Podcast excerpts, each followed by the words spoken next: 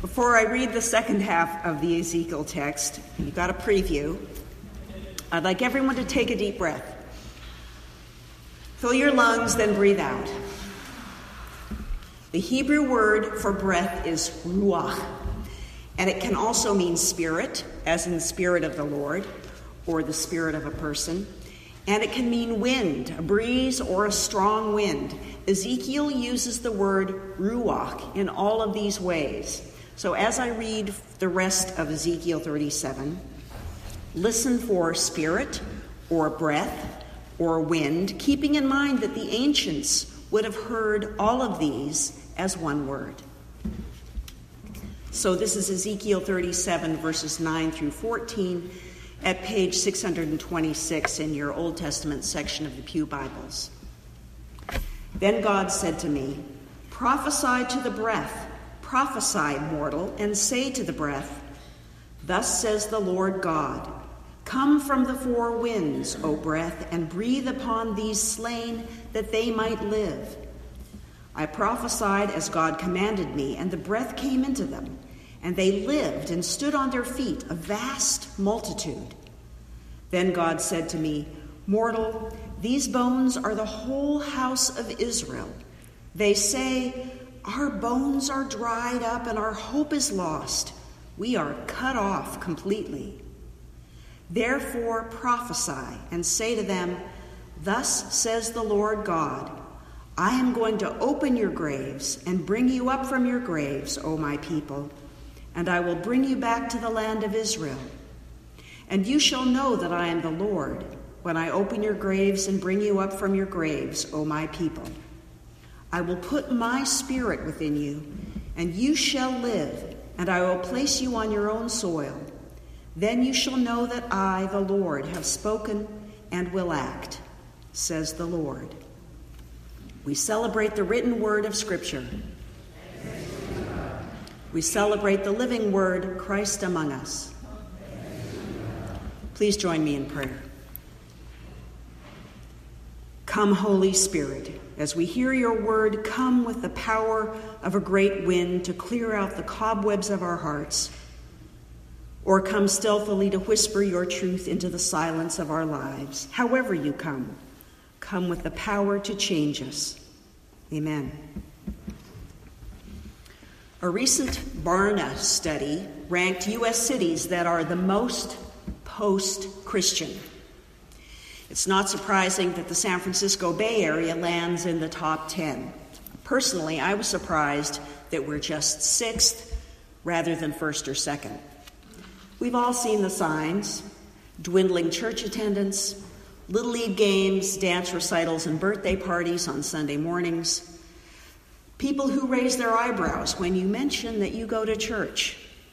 Even more disturbing, perhaps, is when people are sure they know how you think, believe, and vote when you say you're a Christian, when they really don't. Have we, the Christian church, taken up residence in the valley of dry bones, the valley of despair, the valley where there is no hope? Ezekiel prophesied to a people in exile, people filled with despair, beyond hope. When the leaders of Judah were dragged into exile in Babylon, they were free to live pretty normal lives. They were even free to worship, but that was hard because they couldn't imagine worship apart from the temple in Jerusalem, which had been destroyed. It's a tragic irony of the soul that sometimes we find it most difficult to worship when we need it the most. The exiles in Babylon did just what we might do they tried to numb the spiritual pain by making life more comfortable. They worked, they bought stuff, they planted roots in Babylon, trying to make Babylon as pleasant as they could. Time passed, and eventually things were so cozy for the exiles that when they were encouraged to go home to Jerusalem, most of them didn't want to leave. The old dream of living in the Lord's presence was dead and buried. The people lamented, Our bones are dried up, and our hope is lost. We're cut off completely. So God turns this very lament into a vision, a vision of hope. In this vision, when God asks the prophet, Mortal, can these bones live? The only reasonable answer is no. But Ezekiel defers to God. God, you're the only one who knows, says Ezekiel. God says, Prophesy to the bones, tell them to get up. And Ezekiel does. The bones rattle and clatter and come together and then grow muscle and skin, but there's no breath, no life in them. So God tells Ezekiel to prophesy to the wind, to the breath, to the spirit. And the breath obeys, and a vast multitude stands ready to do God's will.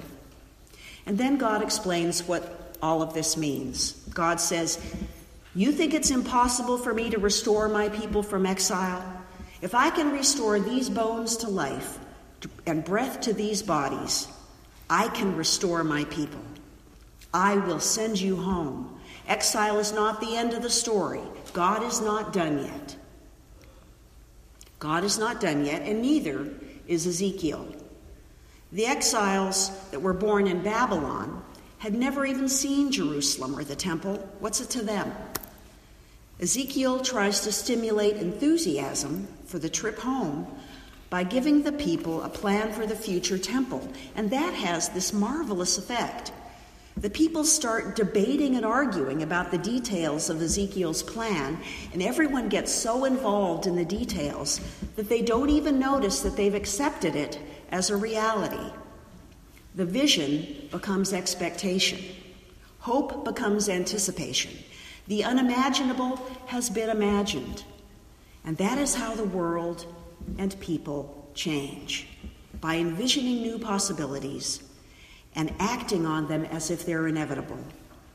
That's how despair is overcome by moving forward into the unknown with hope. I bought my first piece of sign art this week. I ordered it from Etsy. I don't have it to show you this morning.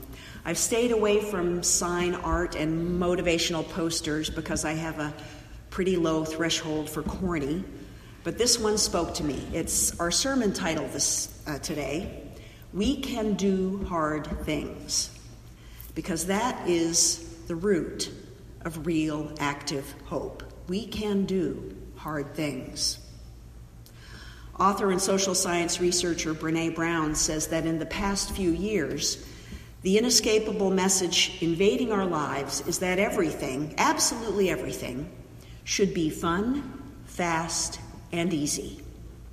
Brown sees college students feeling small because things aren't easy for them.